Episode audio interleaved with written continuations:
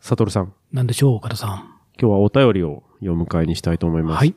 ラジオネーム、新右衛門さん、お、前も何回かいら,、ね、いらっしゃってる方ですね。番組へのお便りというコーナーで、先日、パスポートの有効期限があと半年しか残ってないことに気づきました。一般人の気軽な海外旅行はちょっと難しそうなため、更新にするか、必要な時に用意するのか迷っています。更新にしたところで、すぐに海外旅行は難しいので、パスポートの使い道がありません。でも、もし近隣のしつけの悪い国が、ある日突然日本へ攻め込んだときたとしたら、パスポート発行を待っていたら、スムーズに国外脱出できず、捕まるのではという想像も膨らんでしまいます。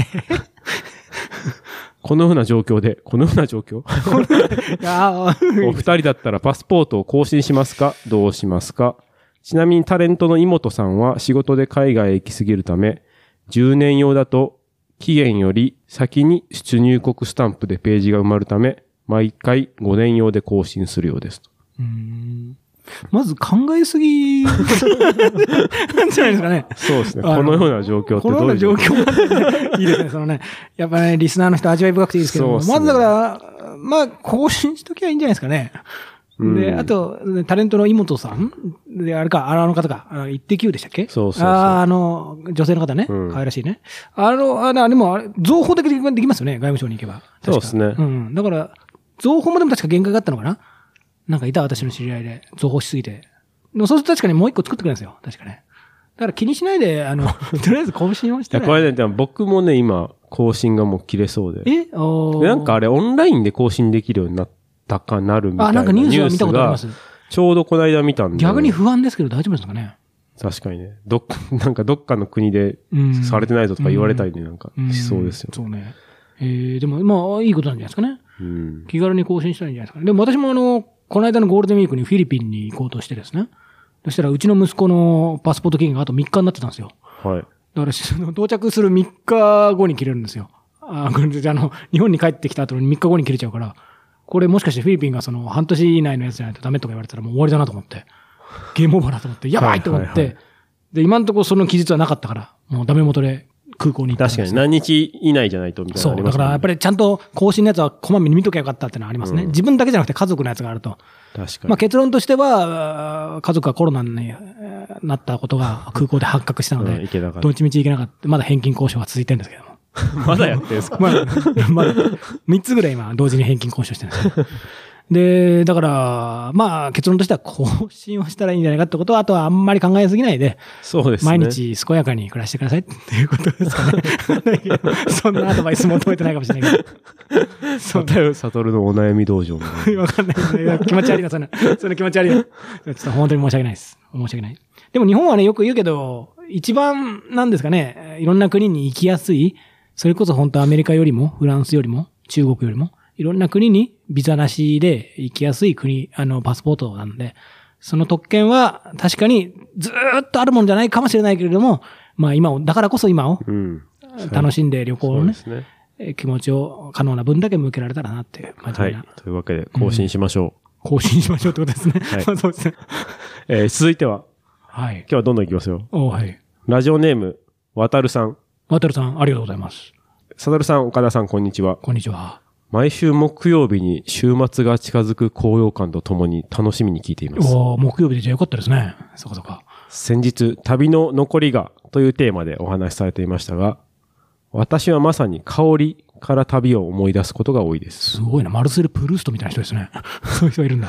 すごいな。例えば、エスニック料理屋のスパイスの香りから海外の屋台やレストランが浮かんだり、うんうん。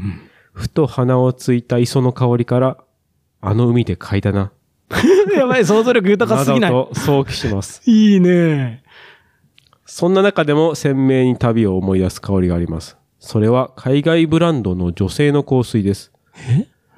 もともと周りに香水をつける女性が少なかったこともあり、香水イコール国際空港の免税店から漂あ、うわか香るり。わかる。あの、きつきつめのね。わかるわかる。超わかる。これめっちゃわか る。わかるわかるわかる。絶対買わないって言ったらごめんなさい。買う人もいるんだけどね。めっちゃわかりますで、ね。あれ、ああれ書くと、旅も終わりかっていう気持ちになる。そう特に海外ブランドの強い香水の香りを嗅ぐと、乗り継ぎでよく使ったフィンランドバンター空港やドーハ空ファ港ンがター空港ね。目に浮かびます。わかる。ああ、よかったよ。今、ちょっと、変質者の方に行くのかなって思ってね、ちょっと今緊張しながら、 今聞いてましたけども、わかる。それわかる。すごいわかる。特にこの頃海外に行けておらず、その香りでテンションが上がってしまい ます。あ、やっぱちょっと変質者の人だった変変。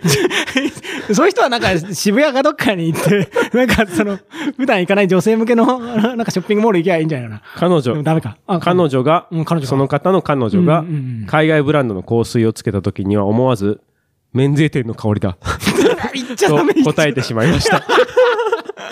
彼女さんもなんか包容な、ね、応用な方だったらいいけど。えそうか。サトルさんと岡田さんは海外を思い出す香りなどありますかと いうね。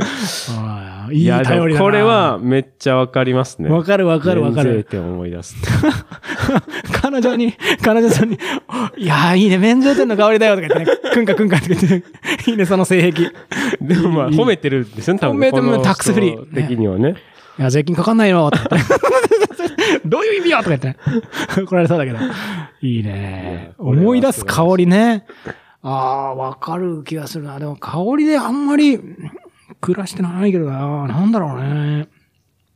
でも行ったら、ああっていう感じで、それこそ本当東南アジアとかね。うん。これだよっていうのはあるかもしれないですよね。そうだ、この人は結構想像力が豊かですよね。本当ですよ。よね。さっきだって磯の香りを変えただけ。けで、だって 磯の香り結構あちこちでかけるし、うんで。その人に香水かけながら磯の香り嗅がせながら、 そのなんか、そのエスニックの香り嗅がせたらなんか大パニックになって、 脳内中のなんか Google ポイントが、なんか、Google マップのポイントがぐちゃぐちゃになるかもしれないけど、それでもいいですね。すごいな。私でもあんまりないな、匂いで。日本にいながらとかそういうことですよね、だから。旅してないんだけれどそうも、そう匂そういを嗅いだら思いまし日本にな。たがら想起する香り。うーん難しいなでも、料理屋さんでも、本当の現地のところとそう、日本匂いがのね比違うもんね較的クリーンなやつでやっぱりうん違いますよね。フルーツとかは変わんなかったですが、ドリアの屋台、あーある種の日本でも屋台とかで、はいはいはい。なんかそのフルーツ、とあね、パッションフルーツかなんか、そのいろんなあるじゃないですか、なんか。ああいうのが時々やってるとグッてくると、おーっていうね、アジアーっていう感じはありますね。いやでも、免税店が優勝かもしれない。これ免は。税店は優勝です ね。それは、でもそうだよな。空港のね、空港で特別に匂いするとかはそうぐらいですもんね。そうっすよね。言われてみればそうですようね。ん。ほんとでも本当確かに想像力ゆか豊かで、商社な、おしゃれな方だったら本当ね、この、クロワッサンの香りはとかね、わかんないけそど、ら、パリの そうそうそうこの、街で買い最初にパリってこう揚げる時のこのホクホクのね、香りがとか、あのコーヒーの最初のフレグランスがとかね。こう、トンと感じないですね、私ね。旅してない時やっぱあんま旅のことはそこまで 思い浮かばないからな。だからチェーン店とかがあちこちに全く同じスペックのやつができるとそういうことも起こりえんのかな。といってもアメリカのセブンイレブンと日本のセブンイレブンとは違いますからね。やっぱ匂い違いますよね、なんか。あんまりそう。同じ匂いがないというか。そう。そう思うこん。国によって、だからだからやっぱめ企画化された商品、それこそ香水みたいなね、で感じるっていうのがあるのかもしれないですね。街の匂いが似てるってのはないな。土の香りとかもね、実は言語化できないだけで結構ね、うんそこの生えてる植物とか、確かにね。湿気とか、いろんなものによって、た、多分違うんでしょうね、あれね。違いますよねうん。だから千葉の房総とかのなんかちょっと魚の腐ったような匂いも混じったような、でも決して悪くないようなあの匂いって地中海の海ではあんまり感じないですもんね。うん別に房総の人をあの ディスってるわけじゃないですよ。だからそれぞれの違う海の違う匂いがあるような気もしてきた。なんか記憶から呼び覚まされてきた、なんかう。ん。失われた時を求めてる感じがありますよ、なんか。 この方はだからそれがね、マドレーヌじゃなくて、そうっすね。免税店でなんかうん大長編小説を書けるかもしれないですね。僕だって多分、牛丼屋とかも匂いでわかりますもん。え吉野家と松屋松屋とすき家の匂い全部違う。全然旅関係な いな。全部日本、日本、日本じゃないですか。えわわかるんですかわかりますじゃあもう鍵分け選手権やってみ鍵分け、そう、一回それやってみたいんですよへーね。絶対当てられる気がする。マジで。そう。サイゼリアの匂いとかもわかります。サイゼリアの匂いって何そのミラノ風ドリアの匂いってことサイゼリアの店内ってそんな匂いします っけいや、あの、フードリアとか、まあ、多分いろんなものが混ざった、唯一無二の匂いがそんなサイゼリアって匂いしましたっけあるある。 そえ結構じゃあ敏感です ね。今度から香水嗅いだら免税店って言っちゃうかも。ありいや、いいお便りでした。ありががとうございました。ありがとうございます。えー続いては、えー、ラジオネーム、かいつぶりは匿名希望はい。さん。いいですね。いいラジオネーム。投稿コーナー、世界の音。え来ましたね、世久界しぶのりに来音。た。何ですかえーメッセージが書いてあって、はい。いつも楽しく拝聴しています。埼玉県から投稿します。私も2年半ぶりの海外出張でウィーンに行きました。あ、ウィーンにいる。おお行きは北極海回り、お帰りは中国上空を通ってきました。うんサトルさんの影響で、携帯用ウォシュレットを初めて持っていき、ウおお味方お味方じゃなくてんだ。おおいいね。おおいいね。 ィーンの5倍ぐらい反応してますね。ごめん、ウィーン、ウィーン、ウィーン。いやだから影響で検索エンジンの領域低いじ、狭いじゃないですか。 あ、本当うんうん。持っていき、快適さに感動しました。いやー、でしょ悪くないです。これ1万円ぐらいで買えるね、最上の幸せですよ、こ れ。いやー、ほんとさ、私絶対持ってくもん。いやー、ほんと嬉しい嬉しい嬉しい。また、サトルさんのブログからウォシュレットが売れたんですけどブログ、ああ、まあね。 そのせこいな。30、30円ぐらいしかいないよ。ウォシュレいいットよアフリエイター。ウォシュレットアフィリエイター、サトル。ダセ、ダセ、ダセ。ウォシュレットインフルエンサー。ウォシュレットアフリエイタウー。ォシュレッそトののポジション狙っていきましょう。いや、いいよ。携帯ウォシュレット本業がある、本業が。えそれで、ごめんなさい。失礼しました。そこで止まっちゃ った。さて、ウィーンは初めてでしたが、あ、ウィン、はい。地下鉄のドアが勢いよく閉まるのに驚いたので投稿しますあ。ーうん、ペン、ペンで。あれ、すごい力い開けないと、力入れないと開けられないタイプの古い車両と、うんボタンを押すだけで開く2種類の車両が、多分意図的にだけど古いやつもまだずっと運転させてるからね。あれ、どっち来るかで、子供が開けられるかどうかで難易度があれ変わってくるんですよ、あれ。そんな、そうすそうそうごいそでうすね。で、それ、れはどっ、いや勢いよく開けるやつは本当に一気に開くんですよ。バーンと開いて。ちょっと聞いてみますか、じゃあ。あ、その音をその音を送送っっててくれた。はいくれた。おー、聞いてみましょじゃあ流します。う。うん、そうそうそう。あ、これこれ、あ、これこれこれこれこれこれこれこれこれこれこれこれこれこれこれこれこれこれこれこれわかるこれこれこれこれこれこれで今の、シュンってやつ ですよね。あ、でもね、ごめん。あウォシュレットの音じゃないですウよ。ォシュレットの音じゃない、失礼な。失礼な。どっちに対して、どっちに対して失礼なのか。いや、このピーピーピーピーってこれね、これ子供にね、これ聞かせたらこれもうね、あーって、おパパってね。あ、じゃあこれ結構わ音かるわかるんですかもうこれ聞いたいや、ら。もうそうですさ最初のあのドイツ語のアナウンスからしてもうね。なるほど。で僕、この間出張で行ってきたし、あの来月もまたウィーン行ってくるから、もうこの音も本当にあれですよ。馴染みが深いですよ。早、早そうな音ですね、確かうんに。うんうんうん。そうそうそうそう。で、ドイツでもなく、そうそうオーストリアの、多分このウィーンのここの音ですね、これね。いいっすね。いい。いい、あ、いい投稿してくださいました。ありがとうございます。ウォシュレットも買ってもらって、ドアの音も入れてもらっても、こんなヘビーリスナーの方がいらっしゃるなんてね、確かもう。もうに。インかけるウォシュレット、なかなかない。一人しかいないですよ。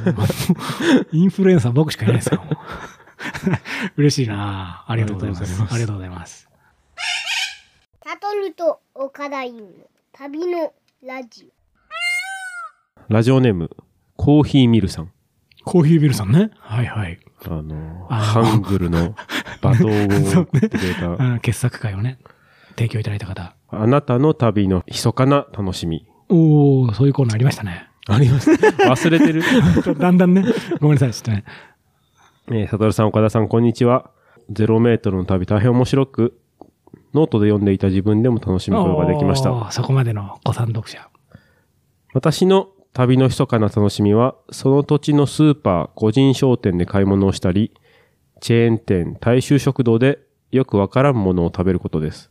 他県民や外国人に知られている食べ物を買うのもいいですが、自分の知らないものにチャレンジする地元感を強く感じられます。今まで美味しかったものは、ソウルのチキン屋さんで買ったチキンについてきた添え物の水キムチ、へえ。おそらく株の酢漬け、へえ。と、愛媛県大洲市長浜のもちゃ。も、もっちゃんもちゃと呼ばれるフグの、フグの実と千切りした皮を、紅葉おろしをポン酢で和えた小鉢。へえ、なんか美味しそうだな。阿蘇の田代屋さんで買ったあんこの入った饅頭 です。へとえ。いうとこ解像度高いな。なんか小説のあれみたいですね。 いいですね、うんいいですね。もちゃってなんだへえ。あ、でもそういうの見つけられるセンスっていうか、能力ありますよね。なんかね、多分ね。なんか違うものをこうパッとこう目に入ってね。それを買ってね。ツイッターにはありますね、もちゃ。へえ。検索しても出てこない、もちゃ。あ、じゃあ本当にマイナーな、うん、そ多こ分めちだゃくけちゃの。マイナーなんだと思うんですよあーいや、じゃあ本当才能ですよ。繰り返しますけど。いいセンスですよ、それ。チャレンジね。よくわからんものを食べてみるチャレンジ。うんうんこれね、確かにね。これをクリアすると一個なんか、その街に馴染んうだ。ん。わかるわかる。持ち私はにやっなぱれるりみたいなねね、最初に、旅にその新しい土地について最初に行く建物というかお店はやっぱりスーパーは基本というかやっぱりありますよね。で、どういうブランドのやっぱお菓子が売ってるかとか。で、しばしばやっぱりお土産を着いた瞬間にやっぱり考えがちだから、やっぱ空港とかオフィシャルなところで買うよりも、オフィシャルというかなんだね、外面のところで買うよりも、どっちかというと土着的なその地元のところにやっぱお店屋さんに行った方がやっぱ面白いものがあるじゃないですか。うん。あ、やっぱりコーヒー豆よりも、ここは紅茶の方が多いんだな、イギリス文化なのかな、とか、なんかいろんな推理とかできますからね。あ、ここはなんか、意外にバナナが結構高いな、ここは、とかね。なんか多分どっかから遠くから輸入してんのかな、とかね。こう冷凍食品のね、ジャンルとかも、あ、こういうのはやっぱり好きなんだ、とかうね。ん。それはわかる。それはわかる。それははわかるけど、おもちゃとか、なんかそんな水キムチ なんてのを見つけられるようなセンスは私にはなかったかもしれないもちゃは、ちょっと。あんまり違うと、だから、うんそうね、目にも止まんなかったりするのかなななんだろうな。あんまり、同じ、なんか、知ってるもんとして食べちゃってるのかもしれないですね。そうかもしれないですね。うん、もちゃとか、すそうごいなうん。あ、それは一つの才能ですよ。そのまま突き進んでいっていただけ れば何を上から言ってんだみたいな感じですけど。はい。ありがとうございますコーヒーミルさんはもう別格ですからね、もうね。そうっすね殿堂入りですから。もうねでこの方いやー むしすろごそいっちのね、あのー韓国方面のね、つ次の新しいまたなんか。確かにねう。ん。ちょっとね、聞かせてほしいですすね。ごい人多いっすね、でも。すごい人多い。リスナーの人。今回いろいろ紹介いただきましたけれども。そうっすね。リスナーの人は、すごい人がなんかね、想像力がね、うん行動力もあるけど、想像力がすごいですねで。もそのね、あー僭越ながら本当僕らがこのラジオを、僕、少なくとも僕はこのラジオを始めて、こういうリスナーに聞いてほしいなっていう像を正しく結んでる感じがあってですね。そうまずなんか完全に同じ単一的な、なんだろうね、カテゴリーの人ばっかりいたらつまんないなと思ったんですよ。つまりうん30代男性の、なんか、フリーターだけしか、だけしか聞いてないラジオ。わかんない です。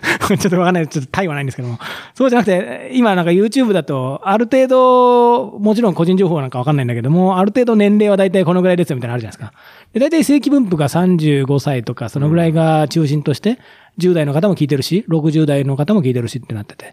で、男女も、まあ、やや男性が多いかもしれないけども、女性もさ4割とか5割ぐらいは大体聞いてて。で、いろんな、ね、アメリカに住んでる人とか、いろんな国に、最近フランスに住み始めましたって人もいましたよね。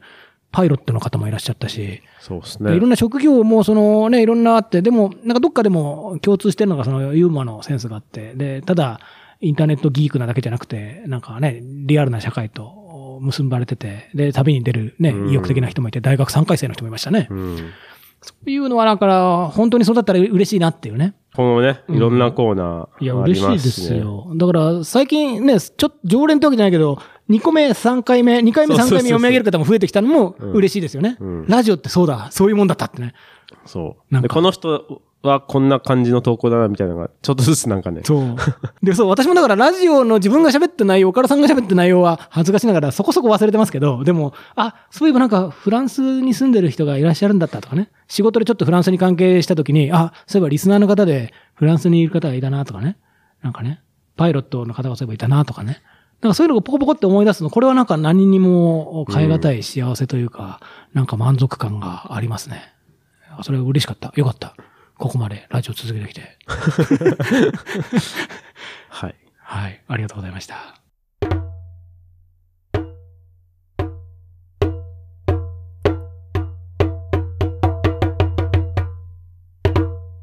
旅のラジオ、この辺りでお別れしたいと思います。本日のさよならも投稿コーナー。お世界のさよなら、あなたのさよなら。まだ残ってたラジオネーム、ピンクのゴリラ さん。おー、あの、こやこやって人ね。そうですね。もうピンク。それもね、やっぱもう覚えちゃいましたすごい今、すぐ秒で言えた。そう。で、投稿内容の前にメッセージも入ってまして、はい。好きな国というわけではないのですが、ウェールズやベルベル、古くはバルバロイなど、異なる民族やよそ者を指す名前が、特定の人々や国を指すようになる歴史に興味があります。あー、なるほどね。あーバーバリアンとかね、野蛮な人とかね。インディアンなども含め、うんうんうんよそ者扱いされてきた側が抑圧され、名前を付けられてきた歴史ではあるとは思うのですが、うんうん。その名前が現在まで残っている例もあることを興味深く思います。そうね。グルジアがジョージアになったり、キエフはキーウになるなど、うん。これからも変わっていく生きた言葉であるように感じるため、うん。地名の歴史を詳しく知ることに興味がありうます。ん、わかるわかる。うんうん。話はそれますが、ベルベル語研究の第一人者、石原忠義先生、はい。行うモロッコでのフィールドワークと、辺境を旅するサトルさんの姿が重なるように見え、 絶対よくわかんないけど、すごいなんか、 私、僭越すぎることがよくわかってきましたけど。人ご人柄も似ていることが、似ているところがあると感じるため、ベルベル語の人とベルベル語と聞くと、サトルさんのことを思い出します。それすごいな。なんか今までにない感情が出てき たな。ちょっと、え、恥ずかしいな、すごいなんか。ベルベル語勉強してみようかな。えーお二人が二人が気になる地名や好きな地名、あ、よかった。そのベルベルの人じゃなくてね。はい。岡田さんと私ね。そうそうおそ二う。人が。 僕と悟さんが気になる地名や好きな地名、つい口に出して言いたくなる地名などあればお聞きしたいです。あ、やばい。それ、あれだ。 思い出した。そうか。それがね、なんか一回私読んだ時にそう、刷り込まれてて、いや、これ謝罪しなくちゃいけないな。あれだ。だから、この間ねおもころデイリーポータルライターに聞く、その、なぜか行ったことないんだけれども、うん一生行くことないんだけども、なぜか耳に残っている地名というやつ作ったけど、それもしかしたらこの方の投稿を頭の隅っこで覚えてて、それをあたかも自分のアイデアのように言ってしまったような気がして、いやー申し訳ないです。それがピンクのゴリラさんだったのか。いやー申し訳ないです。なんか、すいません。ということで、もうそちれょは。うどね、ちょっとまあ企画そうだった、そうだった。そうここに慎んでお詫び訂正申し上げます。 あらピピンクのゴリラさんのうん。企画だったかも。そういうことですね。じゃあ、ここにそうしましょう。ね。そうですねそうしましょうじゃないんだよ。あ 申し訳ない。申し訳ない。 なるほどね。わかりました。なるほどね。でもあの回結構そうそう。好評で。うん、YouTube にもなんかそコうメント来てました YouTube のコメントね。をじゃあ、それをここで読みましょうか。そうそうそう。YouTube にもね。なんだっけ、栗から峠に行いったことある人って言ってましたね。ただいたんで。うん。そう、栗から峠何回も登りま した。すごい人がまた出てき たな。でも、すごい人出てきたんじゃないのそれ、そこに住んでる人いるんだから。牛の角が燃えてる像が置いてありますって。へえ。この人の好きな地名は、イエーテボリ。イエテポリね。イエーテポああ。